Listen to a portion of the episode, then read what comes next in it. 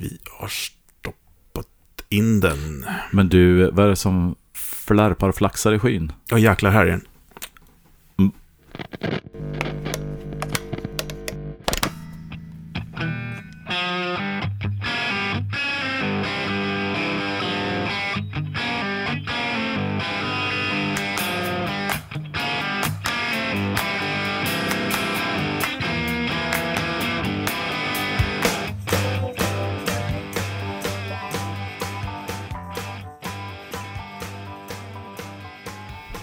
Då ska ni vara hjärtligt välkomna allihopa till ett avsnitt av Ultimate Guitar Gear Podcast. Och jag heter Ulf Edelund. Och jag heter Fredrik Hegammar.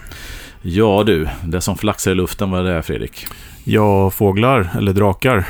Ja, det är väldigt stora vingar den här dagen, tror jag. Eller små vingar, drakar har väl små vingar? Det beror på vilken drake du menar. Ja, men Elliots drake hade små vingar. Ja, det är sant. Ja. Nej, men vi har ju on request, kan man väl säga. Det vart ju väldigt uppskattat kupp. Ja. Det var roligt. Ja, jag får bjuda på det här faktiskt. Ja. Och jag tyckte att det var fantastiskt roligt. Och oväntat, men ändå någonstans väntat. Oväntat men självklart. Ja, exakt. Så som man... Precis. Nu är det så här, efter tankens kranka blekhet så borde jag ha läst tecknen i skyn. Mm. Man brukar säga det när man jobbar med kommunikation. När någonting är oväntat men självklart, då har man lyckats. Ja, precis. Ja. Nej, men vi har fått mycket förfrågningar på att berätta mer om draken. Ja. Så numera är det ju en namngedd då. Den får heta draken. Den får heta det alltså? Ja, jag tror det. Ja. Och vi pratar naturligtvis om din alldeles fantastiska Les Paul. 52/57 conversion, eller man ska säga. Precis. Mm. Ja, den ska vi prata om idag. Mm, det är trevligt. Och jag tänkte dela med mig lite grann utav liksom resan dit. För att på något sätt så har det varit en ganska kul resa. En bergdalbana. Det började ju med det här med att vi gjorde det här programmet som hette Vettetikett. Baserat på faktiskt responsen som jag fick när jag la ut en köpesannons på en sån här gitarr. All right. Mm. Att men det var mycket fostringar som Men hur som helst, jag satte ju också ut den där internationellt. Mm. Och blev fick väldigt många svar. Mm. Väldigt kul. Mm. De flesta ville ju inte sälja, utan de flesta ville bara säga att de hade en. Och då är tråkigt lite grann det här med vettetikett. Men i det här fallet så kanske det kan ju vara trevligt på sitt sätt. Jo, även om det är lite irriterande. Så jag hade många diskussioner med flera. Men det som gör det svårt då för mig i det här, eller som gjorde det svårt, nu vart det väldigt bra till slut, det var att jag ville köpa en player. Mm.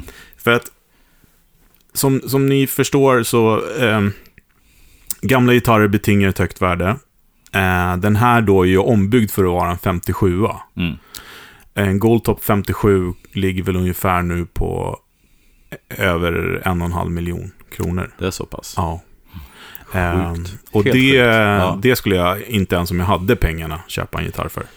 Nej, för då får man ett helt annat, alltså jag tycker redan nu att man har ett annat förhållningssätt till sina dyra gitarrer, men då får man, då blir det mer som en vas. Precis. Som man måste sätta högt upp. Exakt. Ifrån barnen. Exakt. Och en 52 då, som är första året när Goldtoppen kom ut. Det kan vi också säga. 52 kom de ut. De hade P90 och de hade också trapezstall. Och vi pratade ju om den här vad hette det i avsnittet? Guldet blev till sand, nej. Nej, det var när jag köpte den svarta. Ja, just det. Ja. Nej, men den första Goldtoppen, det finns ett avsnitt om det. Yes. Guldfeber heter den. Som ni kan gå tillbaka och lyssna på. Det var en 52-åra då, som var omgjord till en 56, det vill säga. Man sätter på ABR-stall och stopptailpiece och sådär. Men har kvar P90. Exakt. Då blir den 56. Och det var därför inte den är kvar, för att jag jagade ju då puff-soundet. Men hur som haver, en original 52 Goldtop med trapezstall är väl en 400-500 just nu kanske. Mm. Och om man inte gör någonting med den så är den inte jättespelbar tack vare just det här halsvinkeln och... Nej, precis. Och vi ska inte sitta och prata massa pengar här, för det är helt oväsentligt. Men det är en stor summa pengar, men det är inte 1,5 miljoner kronor. Nej. Nej. Och det här handlar verkligen inte alls om att det är ett dyrt instrument eller någonting, utan det handlar om resan dit och vad det är för någonting. Och det ligger många timmar bakom, och det är många gitarrer som har stått på den här hyllan bakom dig, Juffe, nu som inte står där längre. Ja, det börjar bli lite tomt där. Det är kvalitet istället för kvantitet, kan man säga. Det kan man lugnt säga. Ja. Men i alla fall, jag satte ut annonsen och fick massa svar och har nu ett fantastiskt nätverk med vintage samlare. Jag har de flesta en och samlare ändå som håller på med det här, på den här nivån. Liksom. Väldigt lite players. Och det märkte jag också då, för att jag hade ju min då den här svarta Custom 55an som jag faktiskt fortfarande har kvar. Jag haltar lite för jag har bara en njure, men smäller man får ta. Smäller man får ta, precis. Ja. Jo, men det var ju liksom ingen frågar ju om den var bra att spela på. Nej. Alla frågar vad. Eller en på 100. Ja, precis. Ja, exakt. Och den gitarren är ju helt fenomenal också. Men det är ingen Goldtop med paffar. Nej. Men i alla fall, och en utav herrarna, det är uteslutande herrar som har hört av sig, huserar i Tyskland, Frankfurt, och sa egentligen att jag hade inte tänkt sälja, men jag har en, för han hade en 68 också som han liksom med P90 som han gillade mera, för en telekille. Och ja, men vi började snacka fram och tillbaka och vi fick till en bra diskussion. Och min första intention var ju att byta mot min 55a och kanske lägga lite pengar emellan. Men han var inte intresserad av den, så att det vart liksom, ja, men det vart lite så här, ja, på något sätt vi började fortsätta prata, även om vi liksom hade ganska tidigt konstaterat att det här kommer inte bli någon affär. Men vi fattade tycke för varandra och fortsatte diskutera hit och dit. Parallellt med det här så hade jag förde diskussioner med Guitar Point i Tyskland också. Som han Florian som gör om Les Pauler jobbar mycket med dem. Ja, okay. Och de hade några också 52-er. Eller några, låt som det finns så många som helst. Det gör det ju inte. Men de hade 2 stycken som var omgjorda utav Florian då. Men grejen är så här, de var dyrare eftersom de var en affär då, såklart. Men också inte paffar, utan så att oxfyrer i dem som är helt fantastiska mickar. Paffreplikor, ja. Ja, och de har jag i min Asher, det är helt fantastiska mickar. Men Florian som är jätteduktig, han är en sån här kille man kan skicka ner gitarren till. Om man köper en Custom Shop Les Paul, då plockar han ju ner den i bitar. Han liksom ångar av halsen och limmar om den och byter ut allt lim och hit och dit. Ja, kanske shape om toppar och byta grepp. Ja, allt möjligt. Alltså avancerade. Ja, men så att de blir så likt gamla som möjligt med hide glue och allt det där tjafset. Byter pottar och sätter bumblebees och allt möjligt såna här grejer. Men det här med att göra Goldtop är inte så många som kan. Och varför det då? Jag vet inte, jag tror det har med pigment att göra någonting. Att det är svårt att få till guldet, menar du? Ja, precis. Men jag vet inte om han gör det med flit. Med tanke på hur duktig han är så undrar jag om inte han gör det med flit. För att hans goldtops är lite bruna. Skitsnygga, men inte... Nej, men det som är intressant med goldtopparna är just hur de åldras. För det är ju det här med hur de grönar till sig och hur det låter liksom med alla... låter bara för att jag fick ett sms. På. Men så att det alltså en, och det är ju så med Sunburst också, att de fejdar på olika sätt och olika nivåer, men det här gröna konstiga och de här liksom slitagen och hur allting ser ut. Ja, det kanske är svårare att få till helt enkelt. Ja, men jag tror det. Och jag tycker också man ser, jag är svårare att se en riktigt bra Sunburst som är liksom relikerad och gammal kontra en Goldtop gammal och ny som är relikerad faktiskt. Så det kan ligga någonting i det. Ja, nej, men jag tror det. Så att, men i det här fallet så skitsamma. Det fanns några där i alla fall. Jag konstaterar att Tyskland är ett bra ställe. Ja. Och det som försvårar då är att jag vill ha en player och jag måste åka och testa den. Ja, det är ju, för jag kan inte köpa hem den på nätet och sen så gillar jag inte att spela på den. Det är liksom helt bortkastat eftersom jag inte samlar. Nej. Och sen är det också en helt annan nivå också på de här instrumenten på något sätt, att det är inte bara något du tar hem över nätet. Nej, å andra sidan så skulle man ju kunna köpa hem den och sen sälja den då, eftersom det är då de flesta som köper på den här nivån inte spelar på dem. Så på sätt och vis. Men jag vill ju ha en player. Och det är inte så att du kan gå in i en affär och sätta det bara, jag vill testa alla 52-57 conversions ni har. alla 20. Alla som inte finns. Ja, precis. Men du, om man tar ett steg tillbaka då. Du kallar det här draken, och vi hade ett avsnitt förra gången som handlade om det här med draken, att man har någon form av initiell upplevelse och så jagar man den och försöker reproducera den känslan eller upplevelsen när man hade. och ibland, oftast misslyckas man, men ibland lyckas man. Mm. Och det här är ju, och vi snackade lite grann, vi berörde ju här lite grann förra veckan och så också. Men om man, är det här, du berättade ju att för en herrans massa år sedan så hade du en goldtopp som du inte riktigt, du var inte där riktigt, men började det där? Kan du säga att det där... Ja, men jag tror det. Mm. Jag menar, jag har haft förmånen att testa ganska många 50-talet, men jag har också haft, har ju haft några juniors som har också varit så här fantastiska att spela på. Mm. Men de flesta gitarrerna som har varit 50-tal, eller flesta, alla ska jag säga, har ju haft P90. Ja, just det. För det är det jag har haft råd med. Mm. Men jag har hela tiden jagat puff, alltså humbucker-soundet.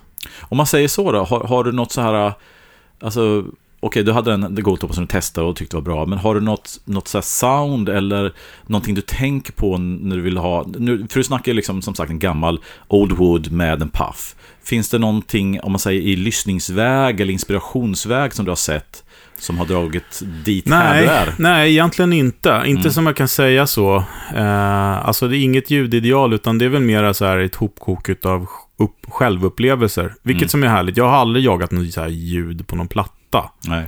Utan, och ingen idol som du ser en bild av? Faktiskt inte. Ja, men alltså, husgudarna är ju Black Crowes då, men de spelar ju på 100 gitarrer på skivorna, så att det kan man ju inte säga. Och där skulle man ha en typisk dom, så skulle det vara en semantisk då i sådana fall. Ja, just det. Men det är väl det här att jag kommer ju från telehållet. Jag har ju alltid spelat Telecaster. Och det är ju ganska stort skifte att jag spelar inte så mycket Telecaster nu. Ja, just det. Ja. Men de gitarrerna jag har beter sig mer som Telecaster i soundet än en ren skär humbucker-gitarr. Ja.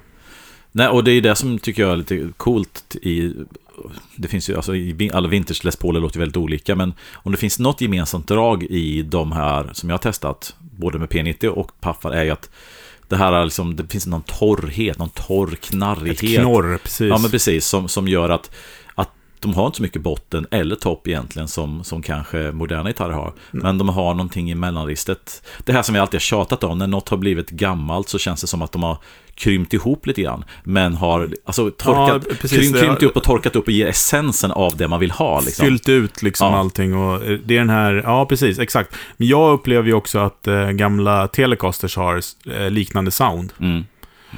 Faktiskt.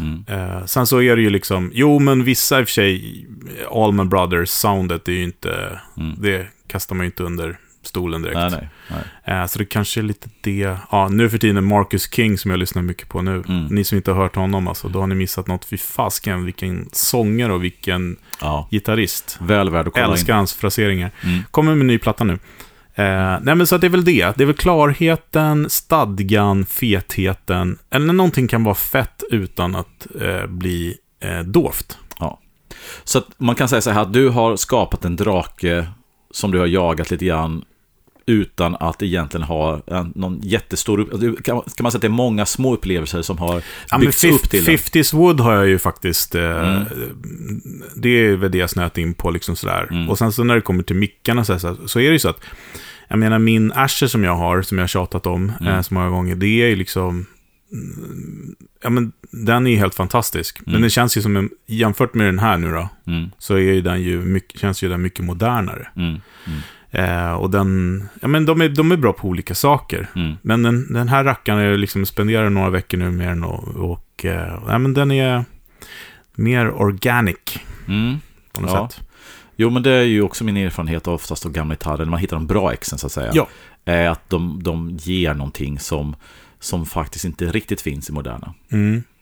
Men den här resan då, i alla fall, ska fortsätta lite grann där, att vi började prata den där, och sen så var det ju då mässan i Göteborg som vi pratade om för 2 avsnitt sedan. Och då hade jag som mål att åka dit, att testa, jag tänkte jag skulle testa allt som hade humbuckers och var gammalt trä, mer eller mindre, för att få referenser. Och då hade jag ju tyvärr ska jag inte säga, jag hade med mig min 55 också, och den spöade det mesta på den här mässan. Men jag fick i alla fall liksom fräschade upp referensbiblioteket lite grann. Det fanns inte jättemånga, men några testade jag som var helt okej.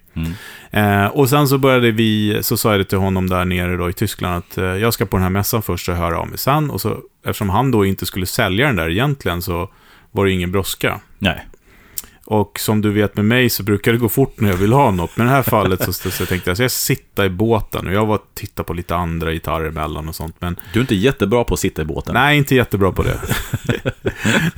Men jag har alltid flytväst. Ja, men det är bra. Ja. Det är en förutsättning om man inte sitter i båten. Ja, precis. Nej, men hur som haver så började vi dansa lite kring priset, som jag brukar säga. Mm. Och då så började vi närma oss där jag kände att ja, men här finns det...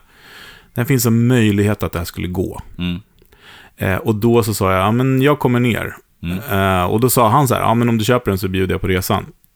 Men det var till det priset som vi var vid då. Okej, precis. Ja. Men då sa jag, men vi gör en kul grej. Jag kommer ner, åker till Frankfurt. Han erbjöd sig att jag kunde bo hemma hos honom. Jag bara, fan jag kör på det. Det är väl jättekul. Han hade en massa andra fina gitarrer. Så att jag såg det som, ja men det här blir en utflykt. Det åker ner ett dygn. Får testa massa fina gitarrer. Och i bästa fall så kommer jag hem med en gitarr. Så jag åkte med en väska med ett par... fjällingar och en tandborste. Ja. Och kom ner dit och träffade världens trevligaste farbror. Han är bara några år äldre än mig, höll på sig, 10 år äldre än mig kanske. Som bodde i pittoreskt liten by där utanför Frankfurt. Och vi fika och först, jag var lite eager och ville testa gitarren, men vi satt rätt lugnande ändå, men jag ville inte visa allt för... Sitt i båten, Fredrik. Ja, men verkligen. Ja, men du skulle vara stolt över mig. Så här. Ja, men så träffade hans fru och det var superhärligt. Det var en så här strålande, solig dag liksom. Och sen så in och så testa gitarren. Och så, ja men för mig så behövs det inte mer än ett ackord kanske. För vi hade klarat av alla detaljer på den. Jag visste vad som var liksom fixat. Det här mäckiga, lite jobbiga. Ja, men absolut. Liksom. Och det här är en player då, som vi säger. Det vill säga, det är, trät är original. Den hade en lite overspray på toppen. Stallet är ju uppenbart bytt då, eftersom det sitter ett annat stall original. Det var paffar som var verifierade. Det var originalstämskruvar. 57-rattar. 53-pottar. Och Bumblebee. Alltså, så här, det där visste jag redan. Så det behövde jag inte liksom... fokusera på. Vi var ändå framme med skruvmejsen och kollade lite grejer sådär liksom. Och alltså, som en kommentar är liksom att det som är den tråkiga biten att köpa vintagegitarrer, bortsett från att det är svindyrt och att det är att man inte vet hur bra de är just det du säger, att man måste gå igenom den här proceduren att kolla varenda liten sketen detalj. Därför, och det har ingenting med någonting att göra mer än att om betalar mycket pengar, vilket man oftast gör för vintage-instrument, så är ju möjligheten att få tillbaka dem vid eventuell framtida försäljning hänger på alla de här detaljerna. Hur många punkter skulle du uppskatta att man behöver titta på en Les Paul? Alltså det går ju från viktigaste. Men mellan tummen och pekfingret? 10 och 20. Ja, jag fick med ett sånt protokoll till gitarren. Det är alltså 3 kolumner på ett A4 med pytteliten text. Okay. Varenda grej då som är kollad och kryssad. På en sån liten, alltså så jag skulle säga också 10 grejer kanske. Men jädrar vad grejer det är. Men säg att de första 10 är 70-80% av värdet då. Ja, absolut. Men sen är det små grejer man kan titta på och hit och dit. Och på de här också, det som är grejen är att 52-orna hade ju en annan halsvinkel. Så att man liksom ångar bort halsen och så sätter man om den i vinkel för att man ska kunna ha det andra stallet. För de var felgjorda från början helt enkelt. Och det är gjort på den här för jättelänge sedan. Så att det syns... Han trodde att det var en 53-a för att men man ser inte att halsen är omsatt. Nej. Men jag såg direkt att det var en 52-a för den har så här, har ju haft trapezer och så här snipehål. Ja, men precis. Ja. Och sen dessutom så hade de ju gjort ett serienummer för 52 hade man ingen serienummer. Men de har gjort ett serienummer som står 7 då, som står för 57 1952. Ja, just det. Så att det var ganska uppenbart. Så är det inte en jättekonstig sammanfattning. Han som var så himla härlig också, han kände sig lite dum att han inte hade. Men han köpte den här för 5 år sedan av dödsbo. Alltså en samlares enka som sålde om massa grejer. Och där tyvärr tar historien slut. Okay. Det står ett namn på caset, men som jag håller på och försöker leta upp, och jag tror att det är någon i Florida som har haft den från början. Okay. Men hur som haver, jag kände direkt efter 2 ackord bara att det här är det jag har letat efter. Mm. Och då hade du gjort den här jobbiga listan innan, så du kunde bara koncentrera på... Jag kunde bara koncentrera på känslan. Ja. Och tyvärr då, eller vi har berättat, tyvärr ska jag inte säga, men vi har berättat om det förut, att den här känslan då som infann sig är livsfarligt när man köper vintageinstrument, för att det gör att man inte ser alla de här grejerna. Så man alltså, precis, så det är ju lite det här som vi snackar med attenuators. Börja på väldigt låg volym.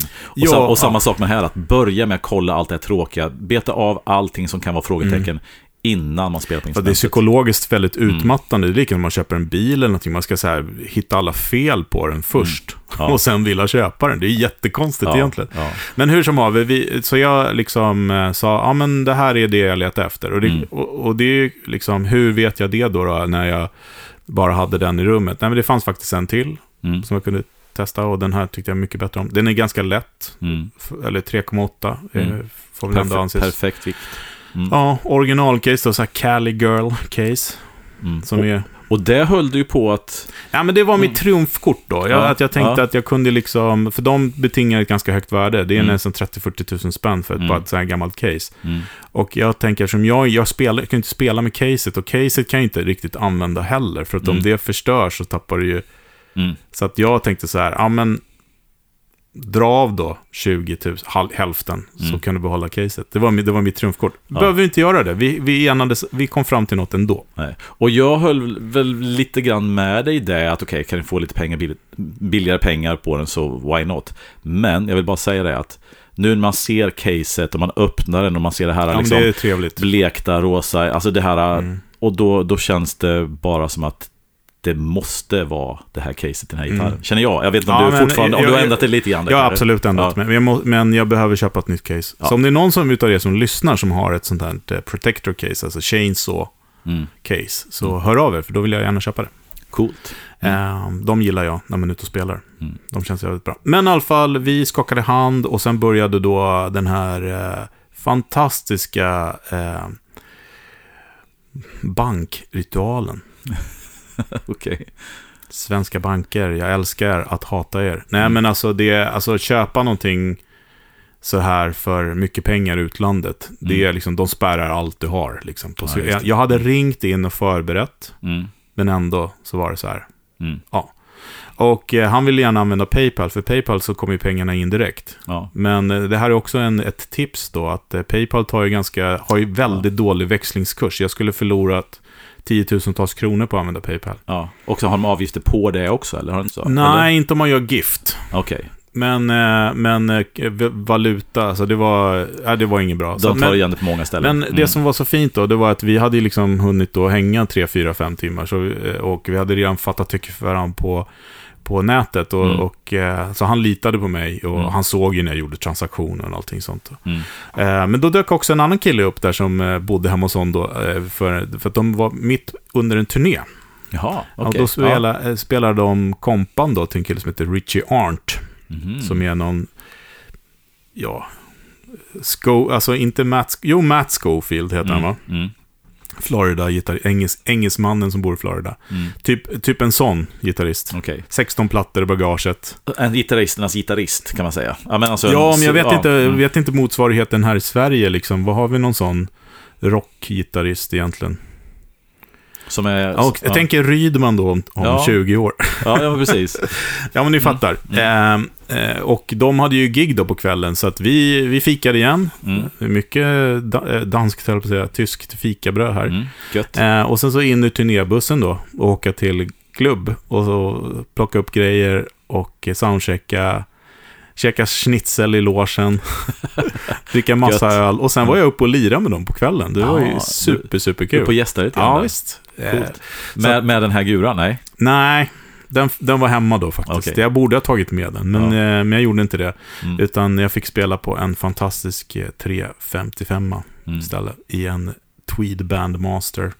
Lätt gött.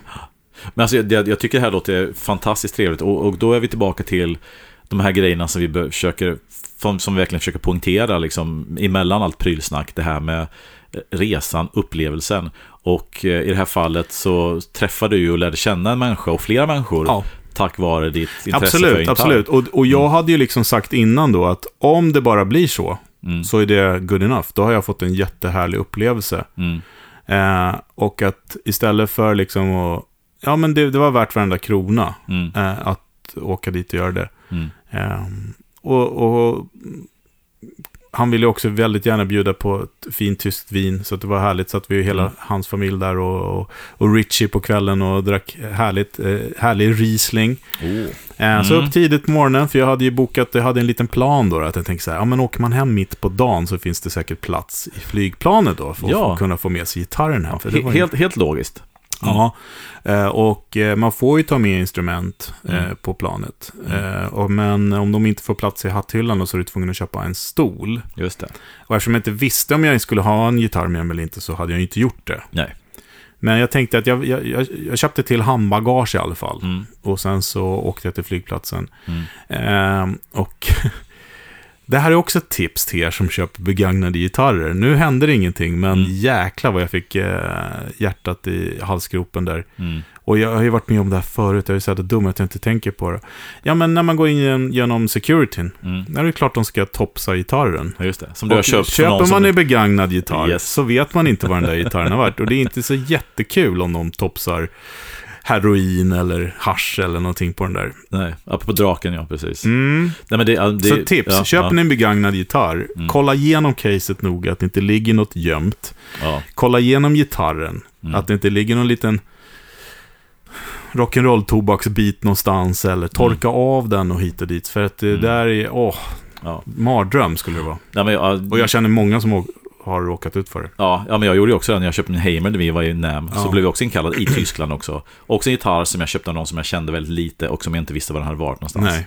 Så att det är dagens tipp. Men det gick väldigt bra. Ja. Det gick väldigt bra. Men du behöver inte tjafsa med varken incheckningen eller incheckningen, man checkar ju in på telefonen, så jag gick ju bara in och securityn ingen far. Det är oftast de som är svårast. Men så kom jag då till gaten och då är det ju så att det är fler som jag, till exempel flygbolaget själva, som tänker på att det är lite folk mitt på dagen. Så det är ett jättelitet plan. Ja, de hade bytt plan. Men Air Croatia eller vad det var, Zagreb eller någonting. Så otroligt trevliga flygvärdinnor som sa, det är självklart att vi tar hand om din gitarr. Ställ in den i våran garderob här. Ja, det är den här garderoben som är ens räddning. Liksom. Hade det varit SAS, då hade det varit bara nej. Nej, och det var SAS som jag hade bokat, men det flögs av någon annan. Så att det gick så himla bra. Och eftersom jag köpte den inom EU då, så är det ju inget tull och moms och sånt. Så att det var superbra. Sen så ville ju banken såklart veta sen. De ringde ju till mig när jag stod där nere på soundcheck. Hej, du har gjort en transaktion här i... Hur mycket pengar ska du tvätta? Jag bara, precis, det stämmer. Har du fått varorna? Ja, jag står här med varorna. Ja, okej, då släpper vi igenom det här. Bara, jag har ju ringt och förberett allting hit och dit. De bara, är det säkert att du har varorna? Jag bara, ja. Så bara, tack för att ni kollade. De ville ju skydda mina pengar såklart. Men ändå det... Ja, det är lite väl, tycker jag ibland. Ja, det, och sen så, alltså, det är ju väldigt mycket snack om pengatvätt nu. Jag menar, ja, visst. Sen när jag kom hem två dagar senare, då var det ju liksom här, uppsatsen, fyll i den här. Var har du fått pengarna ifrån? Var kommer de ifrån? Vem har du köpt den av? Varför då? Vad är det? Men jag hade ju kvitton och allting, så det var ingen fara. Jag har ingenting att dölja heller. Nej. Men det är de gångerna man har det, när man... om man har det, förlåt. Jag har ju aldrig det. Nej, precis. Nej, men så att det var en superhärligt, men sen var det ju jättejobbigt när jag kom hem, när jag inte fick berätta något för dig. Det blev ju en väldigt schysst poäng i vårt förra avsnitt också, å andra sidan. Det var väl värt, kan jag tycka. Nej, men jag tog med mig den på helgen där till Ludde, Nine Life, och justerade in det så som jag vill ha den och kolla lite grejer så där som... Den var väldigt bra innan, så vi gjorde väldigt lite, men fila till sadeln så håller stämningen lite bättre och sådär då. Alltså, jag har ju inte hunnit spela jättemycket på den, men jag har spelat lite grann på den, och det är precis som vi pratade om precis innan vi körde igång podden här, så för min personliga del så finns mycket av den känslan och mycket av det här man vill ha vinter sitter i halsen. Och Och som du sa att du hade ju lite andra gitarrer på gång där då halsen var omlackad och nedslipad och där man tappar den här 50-talsprofilen. För det, den är the money tycker jag faktiskt. Ja. Visst kan du snacka paffa, visst kan du snacka välvning på toppen, visst kan du snacka ABR hit och dit och stämskruvar. Men det jag betalar för om jag skulle ha en gammal gitarr är mycket hur halsen känns. Kommer du ihåg min andra 52 som jag hade? Mm. Den var också jävligt skön hals på. Så de här tidiga 50-talarna är... Mm.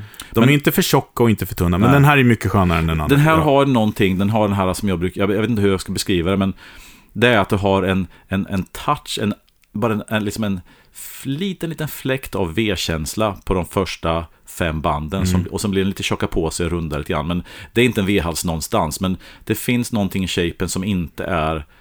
U eller riktigt C heller, utan det är någonting annat. Det är inte riktigt perfekt, det där. Nej, men precis, och den kanske nog inte helt, och den är ju handgjord och så, och väldigt många av de här gamla mitten, början, 50-talslässpåren jag spelar på har haft den här väldigt speciella halsgrejen, och den, när jag kände nu, som kändes precis väldigt lik min gamla 55a, och det här var verkligen så här, yes, det här men sen så tycker jag, ja, jag håller med dig, och det var man kände, och sen så att den inte var för tung.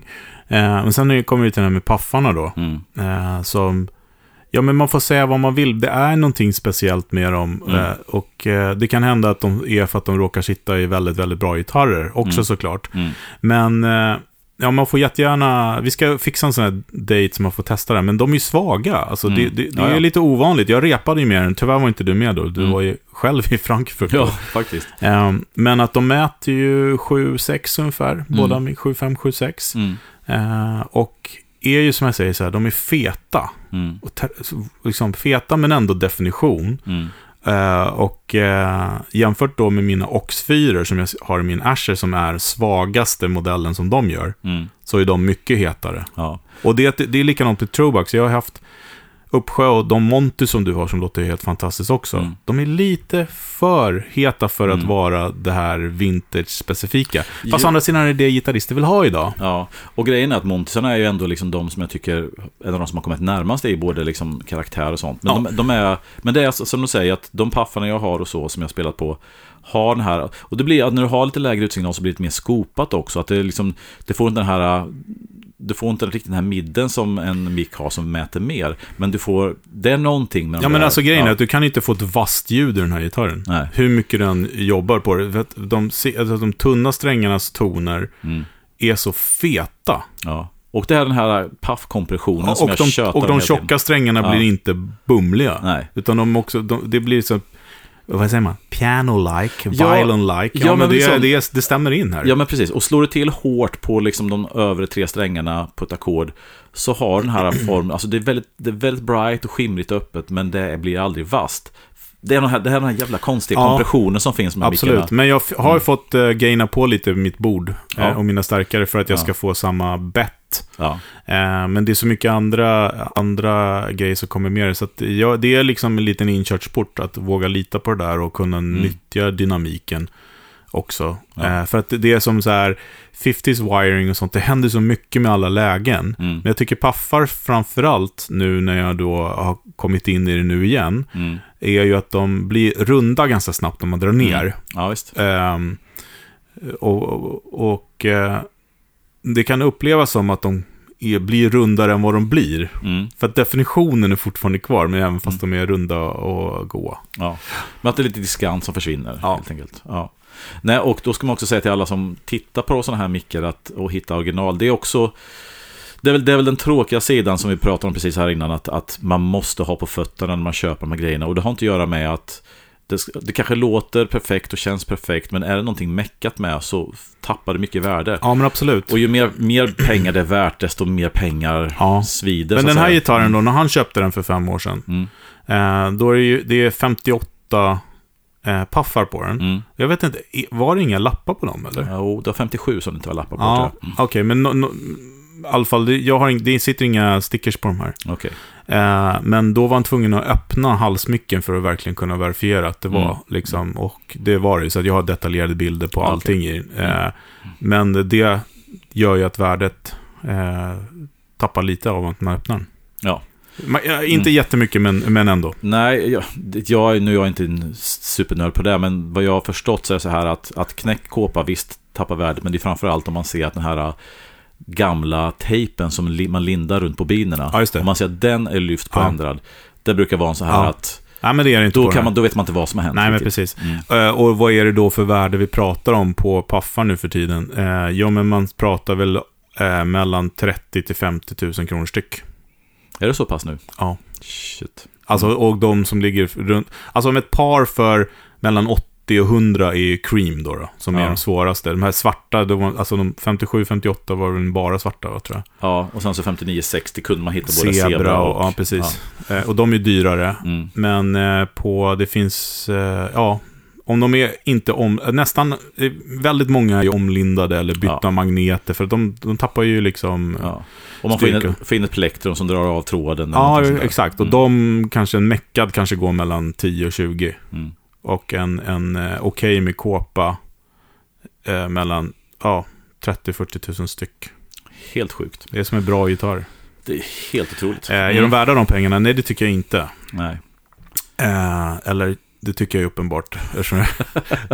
Skitsamma, ni fattar vad jag menar. Ja, ni precis, och det där är svårt. Jag tycker det är vintersgur och hela vintersgrejen. När man bara snackar pengar, då blir det svårt att förhålla sig, tycker jag liksom. Ja. För det finns mycket cool upplevelser i det där. Mm. Och har man ett överflöde pengar, men då kan det vara värt det. Liksom. Ja. Och det är väl likadant här. Mm. Vi snackar om att jaga draken. Nu är den här och jag håller på att lära känna den. Mm. Kommer den stanna för evigt? Who knows? Den kanske inte kan ha kvar den på grund av situationen i världen just nu med pengar och sånt. Eller så kanske man hittar något annat som man jagar. Det enda man vet är att det fortsätter. Att jorden är rund, det enda man vet. Ask the Flat Earth Society. Ja. All around the globe. Yeah. Och apropå all around the globe. Absolut. Ja. Vi hoppar neråt i Sverige. Ja.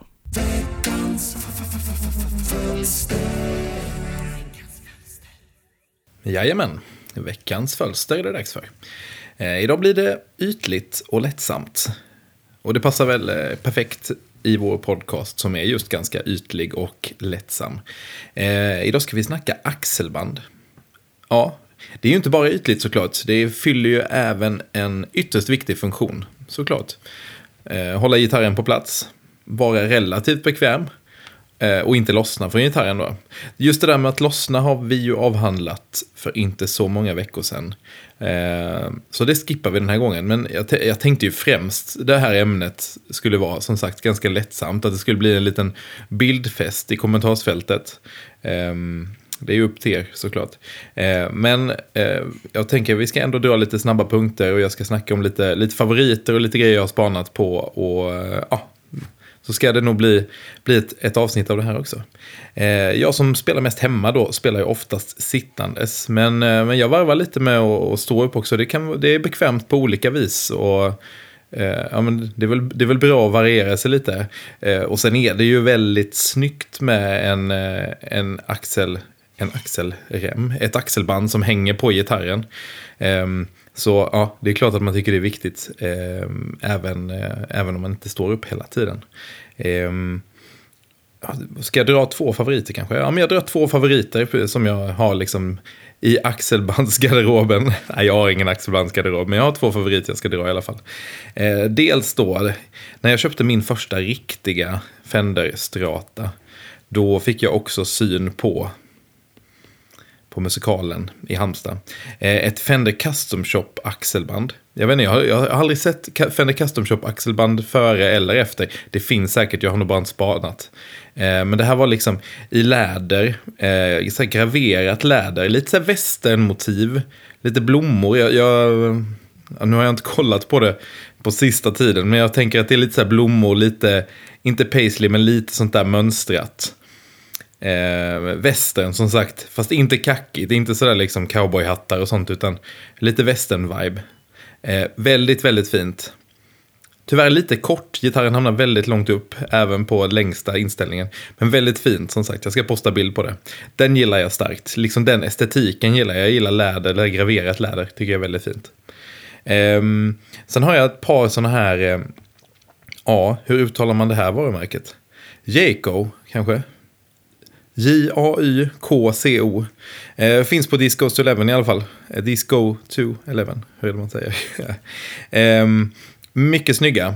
Det är ju såna, de går ju den här... Det finns ju väldigt många som gör den här typen av axelband. Mycket så här snygga mönstrade grejer i tyg.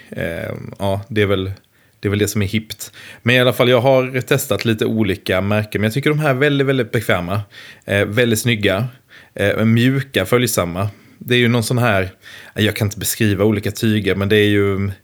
Ja, den är inte hård. Det är inte den här bilbältesmaterialet, utan väldigt, väldigt mjukt och fint. Dels har jag en som är så svart och guldig paisley som sitter på min Black Falcon. Passar ju svinbra där. Och sen har jag någon som är lite mer så här brun, vintage-mönstrad. Sitter väl på... Ja, på min tele kanske. Kommer inte ihåg. Också väldigt snygg. Så ett slag för det varumärket. Ett par som jag har spanat på istället då. Neil Young, som jag alltid tar upp. Husguden. Han har ju ett liksom karaktäristiskt axelband. Det är ett svart band som har pistecknet och vita duvor på sig. Det är coolt. Det vet jag att någon av de här lite så här indie... axelbandstillverkarna gjorde en replika på. Nu tror jag att väldigt många gör det där. För jag kommer ihåg förr så det var någon gång jag var sugen på att köpa sånt där, googlade och det fanns någon tillverkare i USA som gjorde det. Sen har jag sett det på typ, men jag tror jag sett det på Tomans hemsida. Jag tror Ernie Ball gör en till exempel. Så ja, nu finns de överallt. Men kanske säga att jag skulle springa in i en affär och jag såg en sån, så kanske jag skulle hugga en sån, för att det är ändå coolt. Ni vet säkert vilket jag menar. Sen ska jag slå ett slag för ett företag som heter Melco Leather. Finns på Instagram. Tips. Gå in och följ Melco Leather. En tjej som heter Melissa Daw i Idaho. Som gör svinfina läderaxelband. Dels gör hon så här otroliga graverade läderaxelband. Lite i samma stil som det Fenderbandet som jag beskrev här innan. Fast ännu mer spacade om man skulle vilja det. Så dels tycker jag att hon gör helt otroliga sådana, så med mycket med kaktusar och sånt. Alltså jag gillar verkligen den grejen. Det behöver inte vara cowboyhattar, men kaktusar, det gillar jag. Men sen gör hon också sjukt fina så här Blackguard-replikor. Blackguard-axelband-replikor. Så det är replikor på de axelbanden som följde med de tidigaste Fender, Broadcaster, Nocaster, Telecasterserna. Och de blev lite åldrade och så här. De ser helt otroliga ut i alla fall. Väldigt dyrt, men jag är väldigt sugen. In och kolla det på Instagram. Men nu är det tur då. Fredrik Uffe och ni som lyssnar. Berätta och visa vad ni gillar. Är det någon av er som kör så här finns ju så här 3-punkts axelband, alltså som går över båda axlarna, om det ska sitta riktigt jävla bra. Har du haft ett sånt, Fredde? Eller är det någon av er som kör sån här riktigt breda, vadderade axelband? Alltså liksom axelbandens recliner. Och hur ser ni liksom, ska varje gitarr ha en egen strap som hör till den gitarren, som matchar den gitarren? Eller har ni liksom ett favoritaxelband som reser runt bland gitarrerna? Ja, eller ska det vara så här, ska det vara anonymt svart? Eller ska det vara någonting som är färgglatt och poppar lite? Det finns många frågor här. Så, in på våra kommentarsfält på YouTube, Facebook, Instagram. Och berätta, och i de medierna som det går, visa gärna bilder också. Så kan det bli en härlig bildfest som det var tänkt. Och så ska jag dela med mig av bild på till exempel det här Fender Custom Shop-bandet då, med den fina västern-inspirerade graveringarna. Ja, så... Hörs vi nästa vecka. Kanske blir det lättsamt då också. Kanske blir det något mer invecklat. Vi får väl se. Hej på er. Fredrik Fölster, ger ett stort tack för detta. Jag vet inte om jag ska tacka först egentligen, för det här är ett område som jag är perifert. Tycker du det? Ja, men aldrig berör ju riktigt alla, är det inte så? Ja, absolut. Ja, och jag tycker understruken utropstecken och eloge för kreativitet i ämnen, tycker jag. Ja. Det är alltid så spännande att få det här. Ja, precis. Axelband. Ja. Mm. Hur Hur har det varit för dig? Ja, men, och det är därför jag sa det jag sa till att börja med det, för att jag har, tror jag, haft...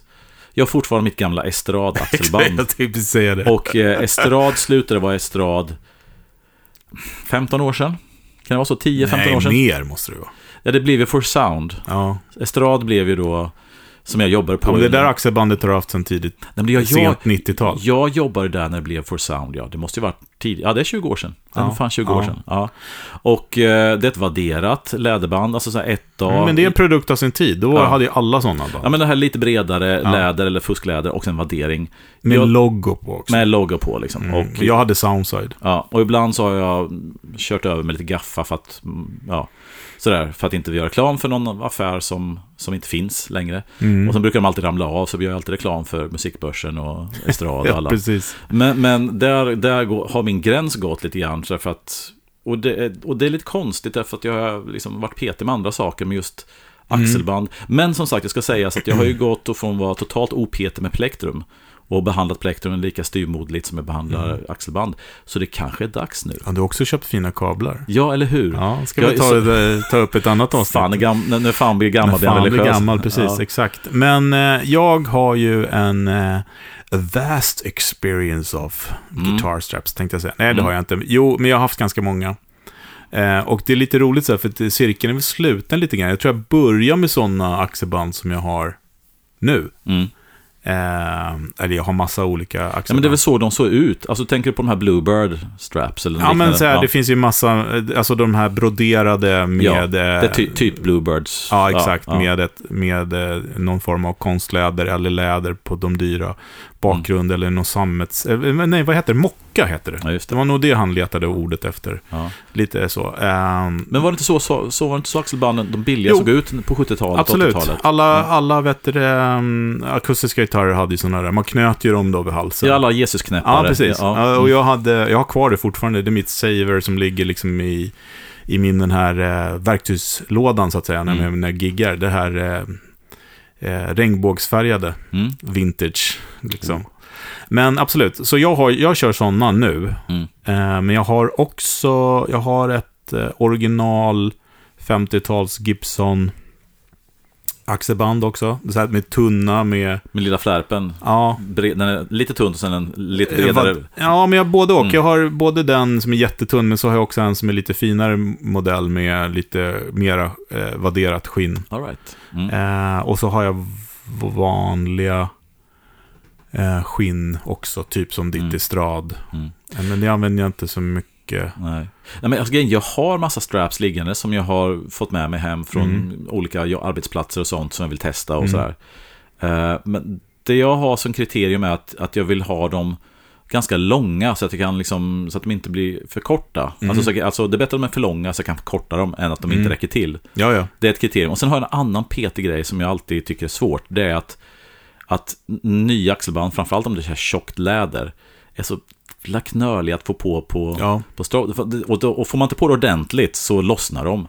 Och jag tror att det kanske, om jag ska försöka vara lite så freudianskt inåtsökande, tror jag kan bero på. Det är en av de största anledningarna till att jag behåller gamla, för att när man väl har använt ett strap länge, det blir mjukare i lädret. Okej, det finns risk att de ramlar av, men de är lättare att få på, och då sätter man på någon. Jag kör ju med sådana här, exakt, precis. Lite deras. Men jag hade på 90-talet så hade jag sån här De Marzio, tror jag hade med elastiska. Okej. Och sådana som du hade en sån här, så att du sätter dit ena biten i gitarren och sen så klipper du bara på den. Exakt. Vad heter det? Vad kallar det? Det är strap lock liknande sak. Ja, jag tror det. Men så hade, och där sitter det ett sånt fast i skinn. Lite lyxigare variant. Ja, just det. Men så hade jag, säger ju... Fredrik och pekar på en gitarr. Ja, men förlåt. Den enda telen jag har kvar, min pentele. Ja, just det. Men jag skulle säga att det coolaste axelbandet jag har, det var ju från med mitt gamla band Soul Bump, som var så här funk soul band. Då sjöng jag också det bandet. Jag spelade Telecaster, såklart.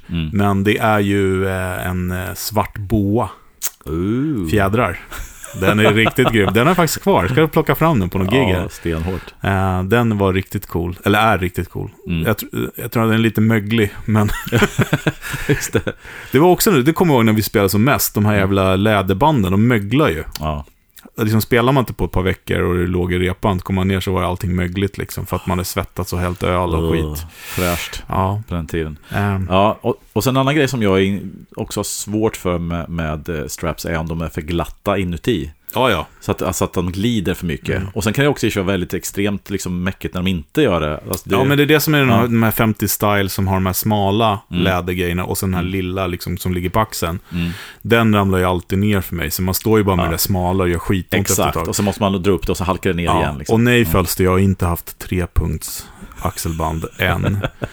När jag checkar mina första Birkenstock kanske jag skaffar en sån också. Jag har redan Birkenstock-reg. Jag vet, men du är ju några äldre också. Ja, precis. Och snart kommer min artrosaxel tvinga mig att ha någon så här riktigt hittepå. Men jag ska men jag ska inte skoja om det. Det är jättebra för de som har ont axlarna. Absolut. Och gitarren sitter mer som mitt på magen då blir det. Eller alltså fästet på den. Så att det blir jättebra för axlarna. Det man ska absolut inte skämta bort. Det är bara att nej, och har man en sån axelband kan man ju lika gärna ha en sån stämmare på klipp också på huvudet. Skoja bara. Jag ska också bara kommentera det Fölts och sa, för när jag lyssnade på hans inlägg där så nämnde han ju Melco Leather. Och jag gick ju ut då och på Instagram och kollade. Och jag vet inte hur länge jag satt. Det var fascinerande vilka snygga grejer. Ja, otroligt. Alltså det är lite så här acquired taste liksom, så att det är inte alla som kanske vill ha liksom ett, vad ska man säga, vad kallar det, att man gör grafyr i lädret liksom. Men bara hur hon gör det och hur det ser ut och bara det rena hantverket. Det är lite coolt. Min farsa, han håller på med motorcyklar. Han har gjort mycket så här, han gör väskor, packväskor och sånt. Och då gör han såna här graveringar och sånt. Sitter och knackar. Det är nej, så det var nästan så att de kostar säkert flera tusen spänn om där. Om det räcker. Men du har ju ett helt liv. Ja, exakt. Så att det är kanske så att efter kablarna, efter plektrumen, så måste jag gå in i axelbandsvärlden. Eller någon sån här kätting, vad heter han? Type och negativ basisten där. Ja, just det. Kätting. Och vi kan ju naturligtvis inte ha ett poddavsnitt utan att nämna Evan Hejen. På första plattan så hade han faktiskt ett strap som var en kedja. Som ser jätteobekväm ut, men jag kommer ihåg att jag tyckte den här svartvita gitarren och den här kedjestrappen. Ja. Stenhårt coolt. Men ett sån här följelse snackar jag om Neil Young och jag vet att många så här typ Allman Brothers gänget och som många som spelar så här vintage Les Pauler har ju så här jättebrett och så har de en jättestor sån här metallring som sitter alltså emellan. Det är också en sån. Ja. Jag skulle inte vilja ha det själv, men man sett det mycket i de där. Men då ska man ha såna här, vad heter de där jävla gröna stenarna i ja, just det, rainstone. Nej, men, rainstone. Turkoser. Ja, men då är du inne på det här indianhalsband. Ja, men exakt, men då är du inne i det här Southern Rock stuket. Jag tror att Stevie Ray hade de grejerna, så att den här sydstats estetiken. Men han har väl också den här klassiska med noterna på. Ja, just det, precis, också en klassiker. Skitsamma, men jag ser fram emot att vi får en lång tråd med massa färgglada eller stencoola axelband. Ja, men alltså, superlång tråd med liksom verklig detalj, alltså, ta fram era handarbeten. Vi vill se det. Okej, är det dags för veckans pryl? Apropå handarbeten, handarbete, exakt. Veckans pryl. Ja, veckans pryl. Ja, Fredrik, men det är du som får. Ja, men det här är väl liksom i och med den här resan som jag gör nu då för tredje gången. Jag började ju titta in i den här vintagevärlden igen då. Ni börjar känna oss för det här laget, men jag var väldigt aktiv för 20 år sedan och sen så pausade jag det för att jag tyckte att det är för läskigt och för mycket pengar. Men nu har jag dippat tån igen då. När jag är draken. Jag skulle vilja säga att du är nere till anklarna faktiskt. Ja. Men det är fortfarande lika läskigt. Men i alla fall, det som är då är ju en ny genre för mig kan man säga. Och det är det här vi snackade om tidigare, om caset. Ja, och jag är så jätteglad som jag sa innan att du verkligen fick din Les Paul med det här gamla Calgar-caset. Ja. Det är någonting som bara... Det bara raderar coolhet att ha ett sånt case. Exakt, men då tänker man så här att det finns ju väldigt många gitarrer där ute och jag kan säga att utav de tre senaste jag har så har ju 2 utav dem inte haft sina originalcase. Nej. Och det är väldigt många som köper superfina Custom Shop Tom Murphy, Aged hit och dit. Men det liksom blir inte riktigt rätt när man inte har det bra. Precis. Men nu finns det en lösning på det. Oh. Det finns en firma i Tyskland som heter Tosh Case. Oh. Och de gör ju då, för det första så gör de replikor på, det börjar med att han jobbar med Telecast, alltså gör sådana här Blackguard-caser. Mm. Exakta replikor med gamla delar. Just det. Men gör också, renoverar gamla case som är trasiga. Alltså jag har sett vrak, om man går på toshcase.com så kan man se när han har restaurerat. Men också, kanske låter lite larvigt, men relikerar. Ja. Nya case, så att det ser helt fantastiskt ut. Ja. Och det han har mycket på sin hemsida är ju de här två varianterna som heter, alltså de här tidiga 50-talsvarianten. Det är då Poodle Case, eller man tar det i kronologzonen, den här termometercasen. Just det. Och sen så Poodle Caset som är en varianten med en rak sida så. Mm. Och de är ju bara en av de två coolaste caserna som någonsin har funnits. Ja, verkligen. Och när jag gick in och tittade på de här, det hantverket han har och det han lägger ner, alltså alltså de är ju hur dyra som helst. Ja, men jag har ju varit i verkstaden där och kollat och det är liksom han har ju massa gamla koffertar och sånt från den tiden och det är liksom så här, nästan alla tillverkare använder samma komponenter så att han har massa gamla delar som man kan, men han kan också agea då så att jag såg något så här, det finns på webbsidan också ett custom shop case som han är liksom. Så du menar att han har alltså new old stock case detaljer? Yes.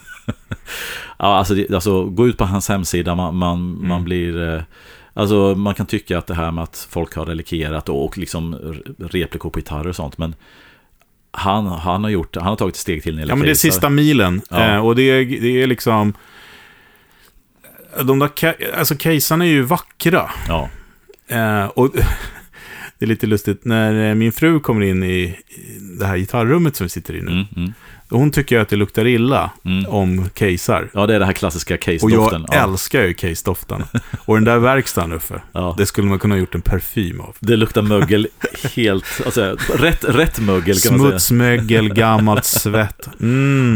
Öl, fermenterad öl. Nej, men skämt åsido, det är något speciellt med de gamla caserna. Och också just den här gamla konstruktionen då, att man liksom bygger upp först med masonit och sen så läder hit. De blir väldigt lätta, så de väger nästan ingenting liksom. Jämfört med då ett modernt Gibson Les Paul case, det är liksom det är tyngre än gitarren nästan. Nej, och jag menar, har en gammal 50-talstel eller en gammal Strata så är som sagt oftast caserna förstörda efter 70 år eller 60 år. Och då lägga, jag vet inte hur mycket den kostar, 15-20 000 säkert. Liksom. Jag vet inte, det är inga priser sådär. Men det är säkert den klassen. Ja, liksom. Det skulle jag tippa på. Det är som en ganska fin gitarr. Ja. Men då kan det kanske vara värt att ha det här, just av samma anledning som jag bara flippade ur när jag såg din case. Ja, men det är vackert också. Ja. Jag tycker det är ett hantverk, precis som... Ja, men har man en Louis Vuitton-väska så är det också superfint. Man kan faktiskt dra gränsen till riktiga vintersnördar och icke-vintersnördar som är bara intresserade av gamla gitarrer. Det är någon som går igång på casear. Det är man riktigt vintersnöd. Ja, men om du vänder om och tittar på det där Gretsch-caset också. Det är ju en ny gitarr, eller hyfsat ny gitarr. Det är ju också helt fantastiskt fint. Ja, men så tool leather kant och sånt. Ja, men blont med alltså där förstår man att det kostar lite pengar liksom. Ja, skillnad mot sen finns det ju väldigt tråkiga casear som är bättre skydd. Ja.